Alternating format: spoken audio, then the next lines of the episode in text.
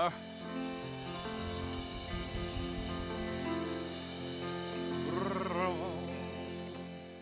Boom. Thank you very much. Amen. And to the announcement video. Woo! Crazy guys. Never know what's going to happen.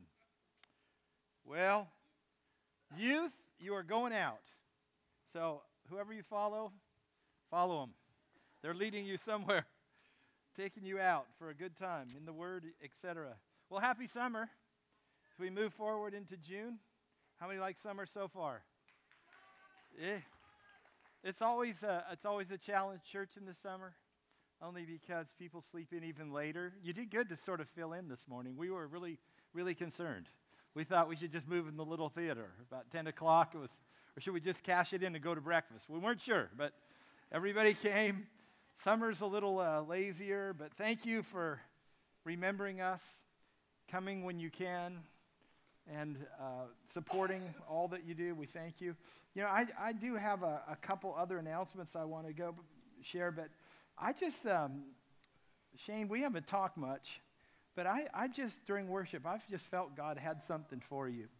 Um, I just see this whole thing like a whole new chapter unfolding in your life. And, and it's like when John was talking about Old Testament, New Testament, it's like, it's like I just see that there's like a demarcation that you're in a whole new chapter and, and understanding revelation um, that you, you've just, it's like the New Testament in compared to the Old. Old things have passed away. Behold, all things are becoming new. And there's this blossoming that God's doing on the inside and an, an expression that He's bringing out, but you are a new man. And uh, we, we uh, I look forward to talking to you more. We, I, I, we met some time ago, but it was just in glancing over at worship, I heard this Holy Spirit say that just to encourage you by this Spirit. But how many know if you're in Christ, you're a new creation, old things pass away? God's got new things for us. And, and a lot of times life can be like that, like BC, before Christ, AD, after. And uh, many of us are experiencing that.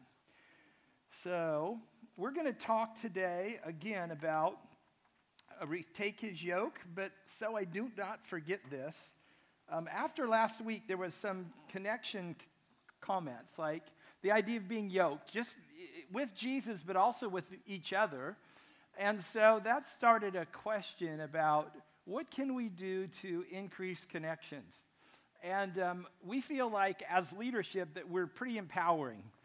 Rarely has there ever been an idea that somebody's presented that we said, well, if you can run with it, go for it. Like we, we feel like that, that we, we want to be empowering. We try to help coordinate venue, time, announcements.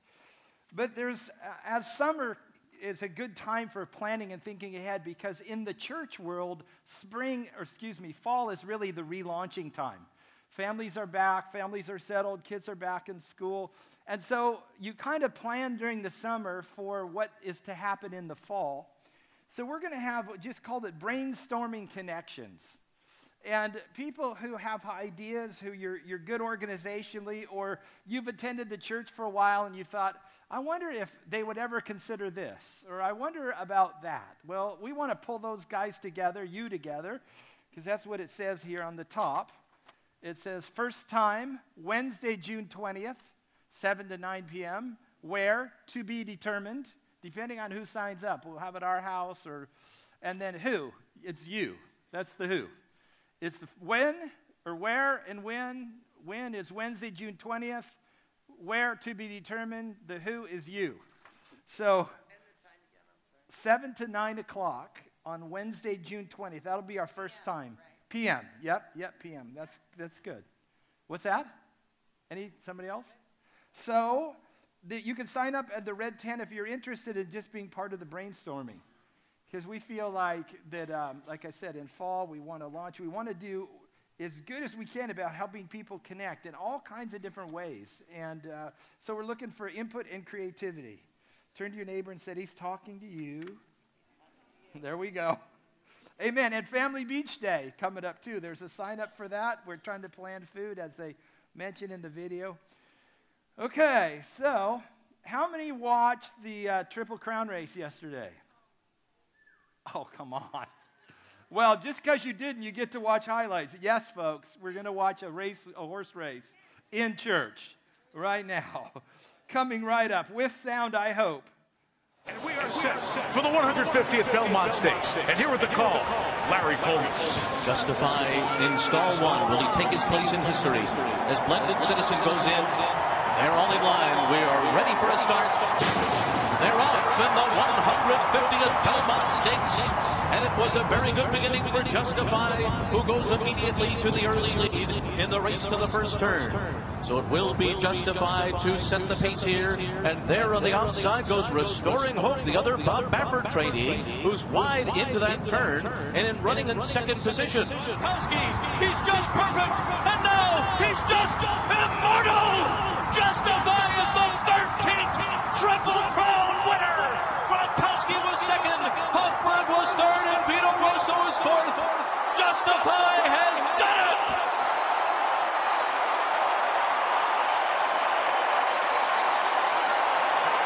Mike, you told us that you had probably been riding horses even before you could walk. So how long have you been dreaming about a moment like this?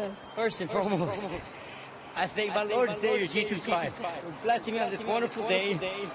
We're all so blessed we made it back safe. This horse ran a tremendous race. He's so gifted.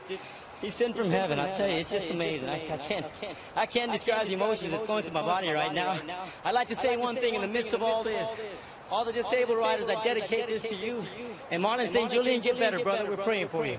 Mike, a couple of months ago, you told me that when you were inducted into the Racing Hall of Fame in 2003, you didn't feel like you had accomplished enough yet to belong. Do you feel like you belong now? I've been so blessed. Uh, yeah, I belong now. What's, what's, I think so. Amen. Come on, what a champ. You know, you, you always get to see football players, baseball players, basketball players say that after a championship. I just want to thank my Lord and Savior. It's about time we have a jockey step up, amen, in the horse racing world. So we'll, we'll get back to him a little later. But uh, we're talking again about Take My Yoke Upon You, number two. And as always, before we actually go to the word, I like to just take a moment and pray into that and just uh, ask the Holy Spirit to help us right now. So, Holy Spirit, we welcome you again. We know you've been here by the presence of God. We know you've been here as we've worshiped. But we invite you as the spirit of wisdom and revelation in the knowledge of Jesus. We thank you that you would touch hearts and touch minds, that we can hear you in our own language, and that you would do something in every heart, that you are also the creative power, God. I thank you that you do something creative in hearts and minds today and helping, as we talked about connecting with, with each other, the main thing is that we would connect with our Father, would connect with our Lord Jesus Christ and Holy Spirit. That's why you were sent, that's your mission. We welcome your ministry here. In Jesus' name, thank you for the anointing and the right words to say, to teach, and to preach this morning. In your name we pray. Amen. Amen. Amen. Awesome. So, this was the scripture we were building off of, Matthew 11. An, an amazing invitation the Lord made to those who were around him at that point in time and extended to us in this day that we live. He says, Come to me, all you who labor and are heavy laden, and I'll give you rest. Take my yoke upon, take my yoke upon you and learn from me, for I'm gentle and lowly in heart, and you'll find rest for your souls. For my yoke is easy and my burden is light. And amazing. That's the, the promise that uh, should be appealing to most of us in the manner of life that we, we find ourselves, that Jesus offered somebody something to us who are labor intensive and heavy laden. How many can relate to that sometimes? Yeah. yeah. And he offered us rest. He said, To get that rest, you have to take my yoke upon you. And the key was learning from him, for he said that he was gentle and lowly in heart, and he's offering rest for our souls. So we broke that down last week. We looked at different aspects of that, um, noting that officially the definition of yoke is this stable gear that joins two draft animals at the neck so they can work together as a team, i.e., these two characters right here. but as beautiful as that yoke is, how many can relate to this sometimes? right? right? Especially if you think about being yoked to the Lord, is that how many now and then just feel like laying down and saying, I don't want to do this anymore. And uh, we need to be, I love that little kid in the back just going. It looks like maybe because the, the, the uh, cart is empty that maybe they're just taking a break, but he did promise an easy yoke. But anyway, that's just a picture sometimes of versus this of being, you know, standing side by side, same height, just two beautiful animals with a cool looking yoke to that. that that's probably the more realistic picture right there. Amen. But one of my favorite scriptures is where there are where no oxen are, the stall is clean. But much increases by the strength of an ox. You know that the whole thing of connecting and being side by side and being yoked. And last week we watched that little video clip, and you know that I had never realized until like revisiting it and watching several clips as they train two animals to pull together, how much work that was. Like that, how intentional you have to be to actually develop a team of ox. And then to think about just not just two, but oftentimes they're in fours, sometimes in sixes and eights.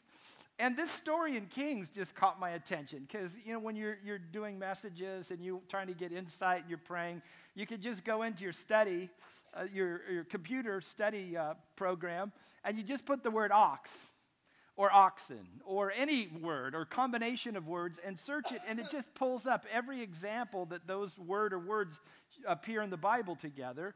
And so, looking at ox or team of ox, and just I noted this that when Elijah was in his ministry and he was about to pass it on to Elisha, how he connected with Elisha, he came by Elisha, and Elisha was plowing with 12 oxen, and he was standing by the 12th. Now, first pass, that might be nothing. but if you think about the only reason somebody's plowing with 12 oxen is they're going deep. Amen. It's hard soil. And they've developed something that can rip new ground. And you think about, as, as, I have other times, like, why did God pick Abraham? Why did God pick Joseph? And what, you know, these sovereign selections of God, when you read de- descriptions around them, it just catches your attention sometime. I think about it's perfect for a prophetic ministry. Everything that Elijah had to accomplish and all the opposition that he faced in life, he probably thought, the guy that I should pick is a guy that can plow with 12 oxen, right? And it said that he was standing by the 12th. In other words, he was getting dirty too. He was part of the guiding of the 12 oxen. He was in the field with them, watching them rip the ground and, and guiding them so that they could accomplish that. I think that there is something reflective about character or determination in that that probably was why Elijah highlighted Elisha to be called out. But it's, it, it requires labor. If you're after just having a clean barn or clean stall, don't have livestock. Amen? But in the olden days or in the prairie days, if you were planning to ever eat, you needed livestock because you had to plow. You had to develop a team, and, and you had to develop a coordination on that team so that they could actually make progress when once you hooked them together. The second definition of a yoke is an oppressive power or burden imposed by a superior force over a weaker force. And a lot of times that, that uh, definition shows up in Scripture. There a lot of places the Old Testament talks about a yoke of oppression, a yoke of burden, a, a, a yoke of uh, that somebody put over another, whether it's a country or the people of Israel or individuals, but it's the idea of oppression. And there's this time in Israel's history, this is after Solomon died. So we have King David, highly favored of God, anointed so much in the scriptures connected to David and his rule and his heart towards God. There's so much connected to him. He has a son, Solomon. There's some things connected to him. But now, as his ancestry begins to pass, we come to this place in Israel's history. It's, in 1 Kings. It said, Then Jeroboam, who's the leader of the northern tribes, and the whole assembly of Israel came and spoke to Rehoboam, king of Judah, who was the, the son of Solomon saying, Your father, now this is reference to Solomon. This is a side of Solomon that you don't really see anywhere else in Scripture. But this is their claim about him. He said, Your father made our yoke heavy. Now therefore lighten the burdensome service of your father and his heavy yoke which he put on us, and we'll serve you. And the elders spoke to Rehoboam, saying, So now the elders come to Rehoboam. Jeroboam made this offer, saying, We want to be reunited as Israel. We'll bring all the northern tribes, the 10 tribes that have been separated, and we'll come and we'll serve underneath you. And so they put out the offer. So the elders are speaking to Rehoboam, Solomon's son, and saying, If you will be a servant to these people today, and serve them and answer them and speak good words to them, then they will be your servants forever. But he rejected the advice which the elders had given him and consulted the young man who'd grown up with him, who stood before him. And now, he, now, now his response after receiving the counsel them, from those young men, he said this to the, the other guys who were making the offer. And now, whereas my father put a heavy yoke on you, I will add to your yoke. My fa- father chastised you with whips, but I'll chastise you with scourges. Ouch. So he actually said, I'm going to increase the, the yoke on you. And now, when all Israel, the other 10 tribes, had saw that the king did not listen to them, the people answered the king, saying, What share have we in David? We have no inheritance in the son of Jesse. To your tents, O Israel, now see to your own house, O David. So Israel has been in rebellion against the house of David to this day. It's sort of interesting because when Jesus came, the, el- the elders advised him, said, Hey, if you'll take on this model of servant leadership, if you will serve these people instead of reigning over them and ruling over them and putting a yoke of oppression so that all of their labor filters up to make you look higher and loftier and, and increase in possessions and wealth and stature, if you'll take a different posture, if you'll be seen as somebody who serves them, if you'll come underneath for their welfare, they will be your servants and they will follow you for the rest of your life. But he got other advice and he decided, no, this, it worked for my father, so it's going to work for me except double. And then they, you saw what happened. It, it, there was an opportunity in Israel's history to bring the whole country back together in unity. It was one missed opportunity, and they've never reunited since then.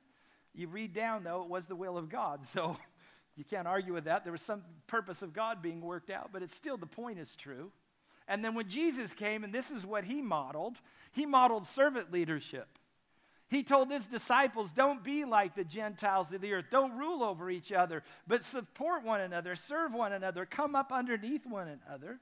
And that's still a principle that can put unity together in the kingdom. Amen? Create unity in an organization. It can create unity in a corporation. The, the old school top down, low tolerance, high yoke is disappearing. And you see this across history, throughout history, that nations only lasted as long as people would be, able, would be tolerant of oppression. But when the, the wealth began to divide and it was all about the prominence of the king and the kingdom, and people began to suffer, there's always been an overthrow in every situation throughout history. Because the, the style of leadership that God models, that he, he gives wisdom to and instruction to, is one that serves and builds up, and it's for the best of the people. Amen? That wasn't intended to be political, that was intended to be kingdom. But there's truth behind that. And the third definition, the rabbi's yoke. And we talked a lot about this last week the interpretation of the Torah and the application of the Torah, which creates a way of life for the followers of the rabbi. That the, the term yoke, if you were a rabbi, which was the style in Israel, that, that if you were going to learn anything about faith or religion or the Hebrew law, the Hebrew way, then your life was going to be organized around a rabbi. And that rabbi had a, a, perspective of interpretation, and the interpretation led uh, to the way of life that he created. In other words, if you're going to follow me, then this is what you're going to understand this scripture means, and this is the application. And they created what they called households. So the rabbi and all of his followers together, what that was, relate, er, was termed a household, and the, the, the manner in which he taught and interpreted Scripture was his yoke. So there was a yoke over every household. And so that was the other definition it was the way of life. Now, what we looked at last week was the rabbi's style of teaching. Like they would, they, there were 613 commandments that came out of the original 10, plus others in Leviticus and all. But so he would, he would take the commandment and he'd say, this, the commandment is stated like this. And then they did what the term said build a fence around it. Then there was another interpretation so that if you kept the, the intensity of the fence. You'd never violate the law. That was the whole purpose. And they say it goes back to uh, some Hebrew revelation in the garden where God told Adam and Eve, You can't take of the fruit of the tree and eat it. But by the time the serpent showed up, Eve said, Not only can we eat it, we can't touch it. And so that's the idea. The law was you can't eat it, but the fence was you can't even touch it. And so it was in rabbinical life that the, the fences became guardian around the commandment so that there was rules to the commandment, but there was also rules to the fences. And it grew and grew and grew and became a very burdensome way of living and a, a burdensome way of following. But we look at Jesus, and we saw this last week, and I'm only going to give a couple references by way of reminder that he sort of did the same thing that he said, You've heard that the ancients were told, You shall not commit murder. There's the commandment. And whoever commits murder shall be liable to the court. So that's the commandment. But, but I say to you that everyone who's angry with his brother shall be guilty before the court. So part of that rabbi yoke was here is the law, you'll not commit murder, but I'm telling you, you can't even be angry. Because if you're never angry, you'll never commit murder. So the fence expands the commandment even further out. Then he says this one You shall not commit adultery, as it says in the law. But I say that everyone who looks at a woman with lust in her heart has already committed adultery with her in his heart. Ouch. So, the, what was the commandment? Thou shalt not commit adultery. What was the fence? You can't even look to lust. Because if you never look to lust, you'll never wind up committing adultery, right? You get it? So, so it goes on, an eye for an eye. But I say, do not resist an evil person, but whoever slaps you on the right cheek, turn in the other. And so we went on. We said, at the end of all of those places where Jesus is taking the standard and actually raising it higher, he summarizes it and he says this Therefore, you shall be perfect just as your Father in heaven is perfect. And at that point, I felt like the ox that wanted to just lie down, right? It's like, the, you know, uh, easy yoke. Remember, we're talking about a yoke that's easy and a burden that's light. And now we're talking about this idea of a yoke taking things to a higher level and taking them to a place where he said, Because I want you, as my followers of my household, to be perfect as your Father in heaven is perfect. And Apostle Paul echoed this, do, not or Jesus said here, before we go to Paul, do not think that I came to destroy the law of the prophets. I didn't come to destroy, but to fulfill. And Paul said what that looks like is the righteous of the requirement of the law might be fulfilled in us. But he said this is how it works. Here's part of the yoke that the righteous requirement of the law would be fulfilled, but fulfilled by walking in the Spirit and not according to the flesh. He gave us some insight into that. So we looked and saw, but Jesus was one who lifted the standard but he also never condemned the people. So when he came across a situation where somebody had violated the law, even though in his, let's say, rabbinical household, that standard was there, but it was even a higher standard, but he never condemned violators. That we found out that he, he raised the standard, but he also lifted the people. Amen? And, and looking at numerous uh, encounters that the Lord had with people, and then his whole attitude towards sinners. That this idea of a yoke, it never became a critical yoke. It never became a, a yoke of self righteousness or my disciples have, uh, have acquired this certain lifestyle of holiness and righteousness way more than John's disciples or anybody else around us. So they, he, they never carried it in self righteousness because he said, Part of my yoke is you have to learn of me. I'm lowly and meek. I'm not arrogant. I'm not proud. I don't go to the self righteous thing. So when you look at the idea of Jesus and versus us, that when in his yoke, he, he would lead us to high standards of moral character and ethics, that there's no doubt about it, that Jesus, following Jesus, following the words of Jesus, that would lead you to high standards of moral character and ethics. But in our yoking, he doesn't condemn, us when we fall short. Amen? But he lifts us with encouragement. So, success in moral and ethical living is never allowed to create self righteousness or exclusivism. That's what we found out in his, in his mantle, that it's come to me. All are welcome to come and link themselves or, or be yoked to the Lord. That he's not, he's not exclusive. As a matter of fact, we saw that last week, that when he threw out the invitation to follow him as a rabbi, he was throwing out the invitation to most guys that had been rejected by other rabbis. Like his yoke is way more inclusive, it's, it's way more inviting. And so, because he's always gathering. Amen? So, if this is the case, if Jesus is always lifting people, loving people, someone asked me about this, then what is the issue about un- being unequally yoked with unbelievers? Because if you've been around Christian language any length of time, somebody at some point has thrown that out and you've heard it several times. Maybe it's been directed at you different times about do not be unequally yoked with unbelievers. Well, this is what that might look like. Um, but, but it's the idea of, in, in anything of being able to, to pull together. And that would be an interesting team right there. But if we, if we broke it down and said being yoked to Jesus, would say, well, that means in any kind of yoking, that you're putting two together that can head the same direction. Amen? They're trying to accomplish the same things. They're depending, as we talked last week, depending on his ha- power to make up for our lack. Because in a, in a yoke situation, one of the animals is more trained, more mature, and becomes the lead animal. And the, the one that's being trained to come alongside, different times when it starts falling back, will lean on the strength of the mature animal to make this thing work. And when we're yoked to the Lord, we lean on his power all the time, making up for our lack. Based on his understanding of his uh, yoke he offered us, we're learning his pace, right? It's easier pace, it's a slower pace, it's not a hectic pace. There's a rhythm to it and, and a style to it. But ultimately, the idea of being yoked to him and the idea of actually having a highly skilled team that are yoked properly is that they act as one. And we know that this was just one metaphor, but the, the goal that's throughout the scriptures and throughout the writing is the ultimate goal that God has for our life is that we would become one with Him. And so, so, with that being said, this is where this unequally yoked thing comes from. In 2 Corinthians 6, do not be yoked together with unbelievers. For what do righteousness and wickedness have in common? That's your question. Or what fellowship can light have with darkness? What harmony is there between Christ and Belial? Or what does a believer have in common with an unbeliever? What agreement is there between the temple of God and idols?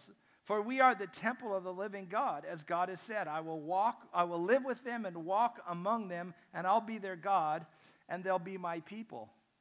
Well, all, all, of a sudden, uh, you, you, can now, you can take the other side. We're saying, well, Jesus is, is super tolerant. Jesus is super loving. He's super grace-filled. He's inclusive. He encounters the woman caught in adultery. And, he, and they said, he, we caught her in the very act. The law says that she should be stoned. What do you say?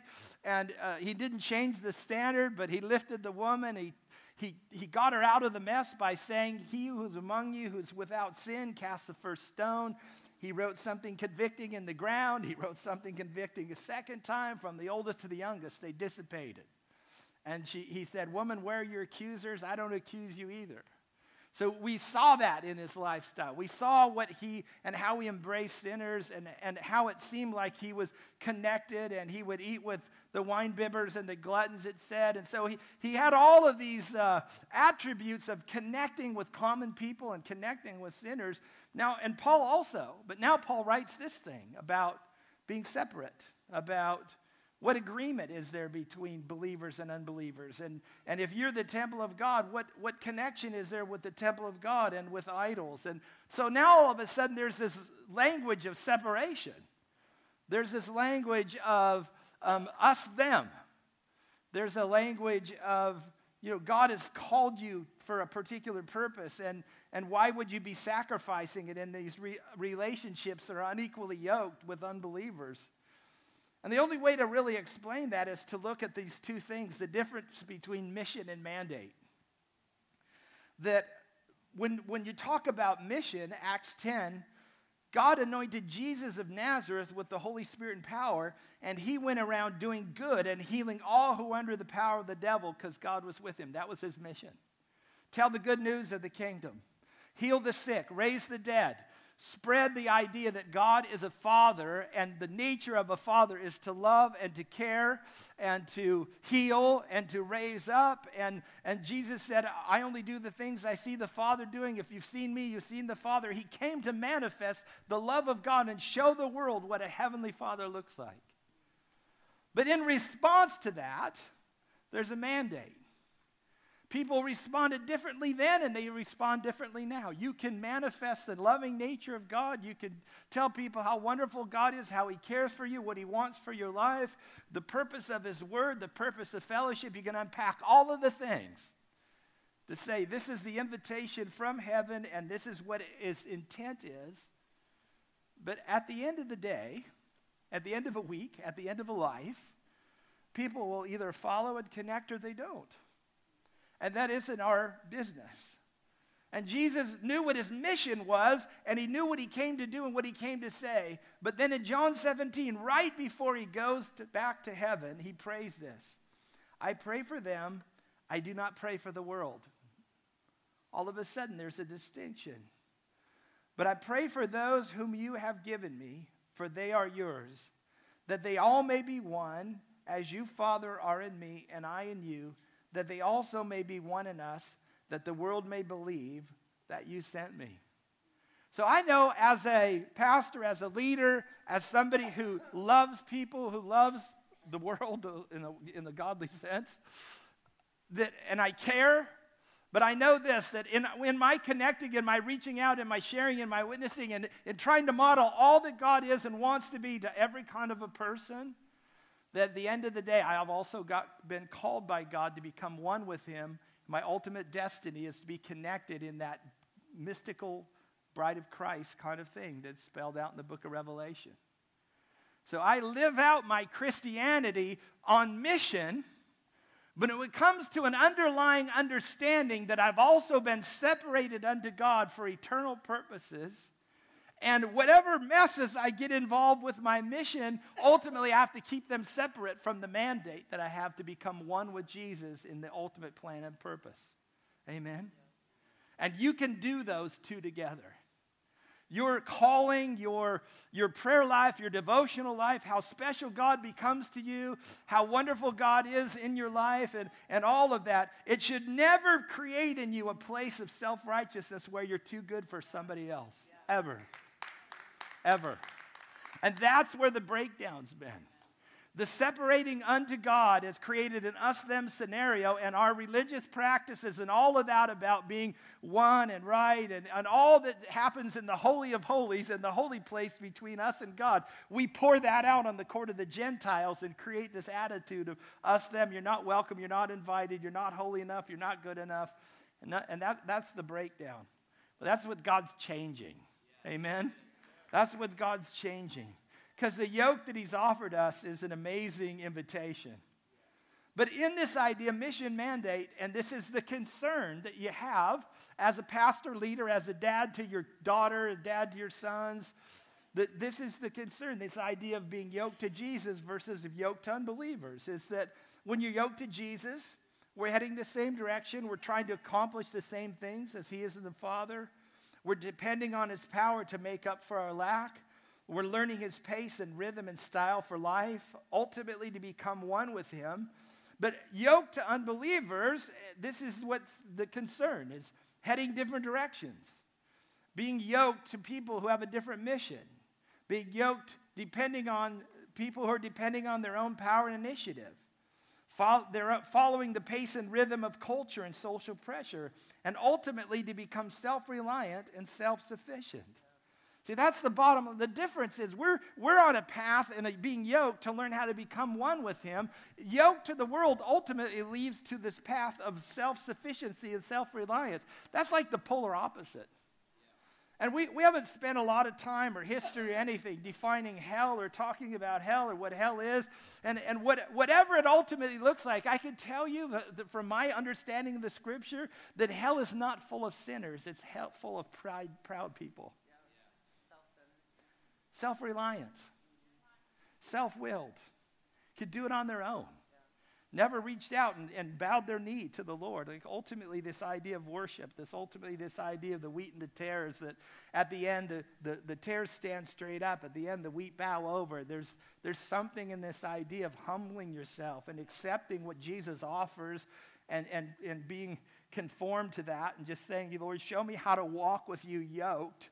There's something about tapping into his grace, his love, his forgiveness, his mercy I love the idea of being justified. Amen. So, yoked to Jesus is about being in the world but not of the world. Yoked to believers, it's pressure to be in the world and of the world. That's the difference. That he, he did, Father, I pray that you don't take them out of the world, but you keep them in the world right? You keep them in the world so that they can walk out mission. But the reason why you need to keep them is because there is a mandate over their life to ultimately become one with us and gather together in heaven for eternal purposes. So there's mission and mandate. And so, yoked to Jesus, you're light of the world with him, and you're in the world, but not of the world. But the, the danger or the pull to be yoked to unbelievers is their pressure not to just be in the world, to be of the world.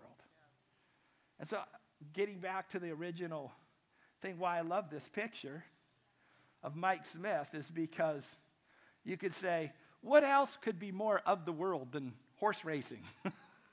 In one sense, not from his viewpoint, but from the standpoint of what runs that whole thing is gambling. When you walk the strips of Las Vegas and you go into those amazing buildings and facades and uh, phenomenal buffets and cheap hotel rooms, and, and you think, this is pretty cool. And it's super interesting to look at. It's, it's spectacular. But then, most places, when you walk in and you go down the escalator, you see thousands of people at slot machines. And you realize that the beauty of this is all built on the gambling and the debt and the habits and some of the addictions of people here you begin to see it through that lens, it, it, kind of changes things for you. But, but here's a guy who loved Jesus. Here's a guy who worked his whole life at 52 years old, the, the oldest jockey to ever win the Triple Crown. 13 times in the history of 150 years, this event's happened. And, and he's not thinking about the gambling, he's not thinking about the, the, the of the world side of it. He's in the world, but not of the world. He's got a different fellowship going on. He followed the path that God, I'm assuming this just because of the testimony of things said. he doesn't have a deep biography, but he followed the path that God had for him, and it was in the world. But his heart, I could tell you this great, if you, you watch it, you saw this, but when they turned the corner after the, he won this, the, uh, he won it, and it was declared, you know, that it was the unofficial winner. There, there's another horse with a trainer that comes alongside to start slowing the horse down. And when, the, when he came around, he's trying to have conversation with him, but Mike Smith could only praise God. And he's, he's talking to God over and over with his hands raised, realizing the moment that only God could make it possible. And in that moment of time, he was not of the world and he wasn't in the world, right?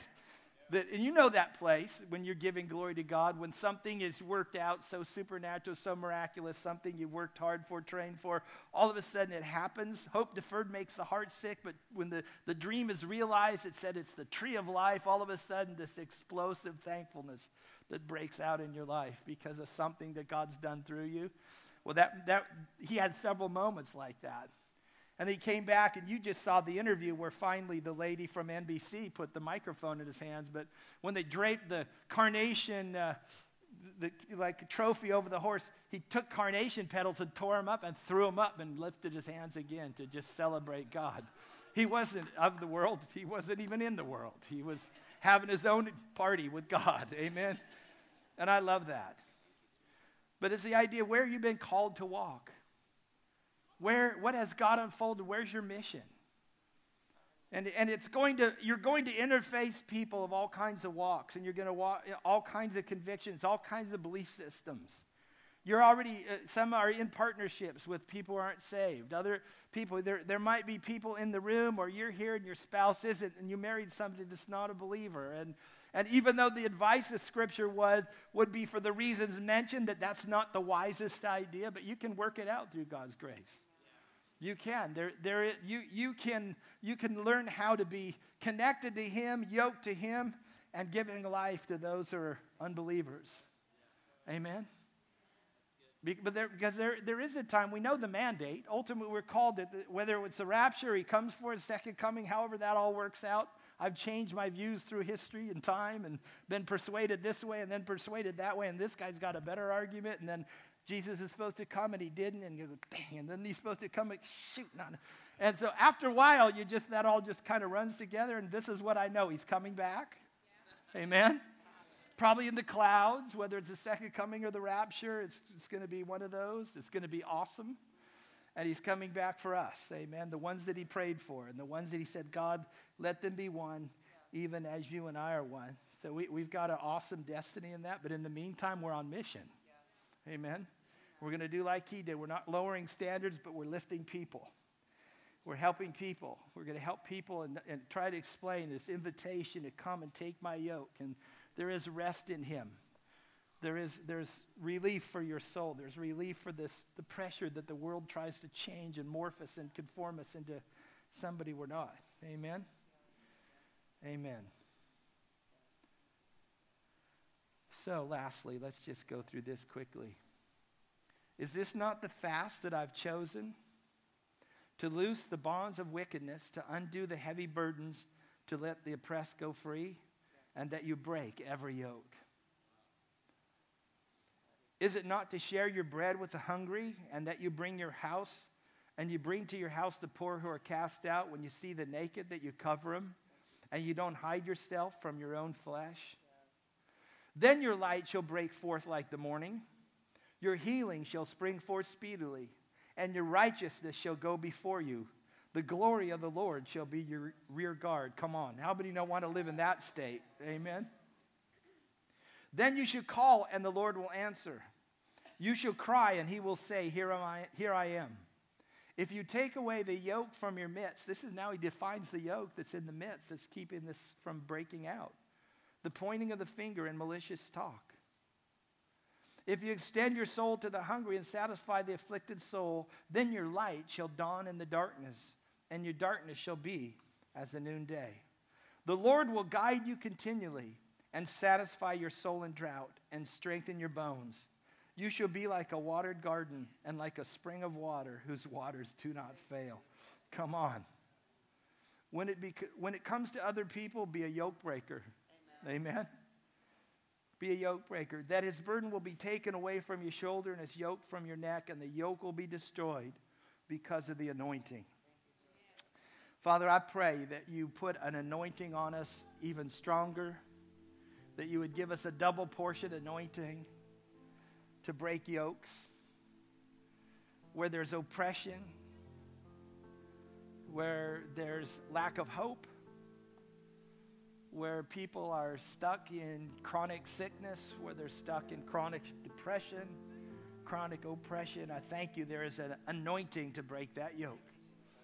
And you promised that you would release that anointing, that there would be this uh, covenant life, this abundant life poured out on a people, as described here in this chosen fast, when we began to look at people different, reach out, care, give, nurture.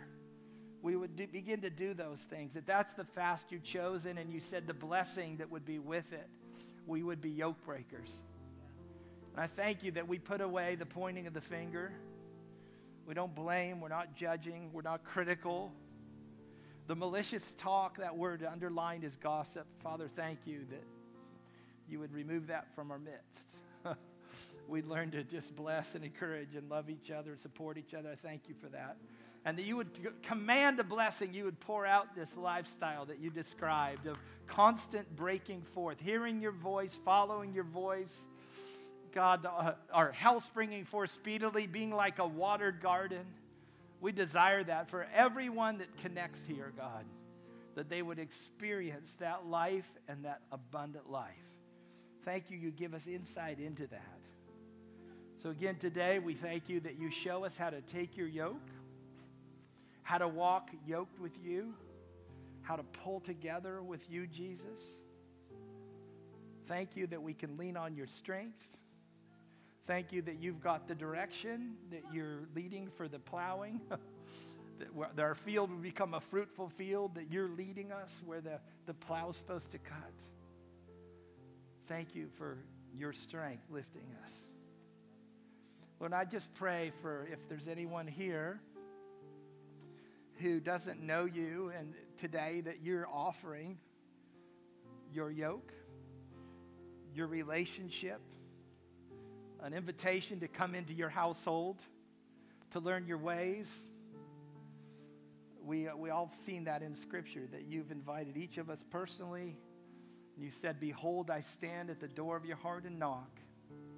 If any man hears my voice and opens his heart to me, he said, I, you said you would come in and you'd commune with them. So I pray if there's anyone here today, that Holy Spirit, that you would let them hear the knock, let them feel the knock on their heart. And as we pray a prayer as a whole church, I thank you that there would be those that would pray this prayer for the first time today. And that they would make an invitation. And Lord, you'd come into them and you'd commune with them. They'd get to learn what it is to walk with you yoked in life. So let's pray together. Heavenly Father, thank you for your word. Thank you for your promise. Thank you for your invitation. I receive your invitation to open my do- the door of my heart and to ask you to come in. I thank you, Jesus, that you did die for my sins. You paid the price.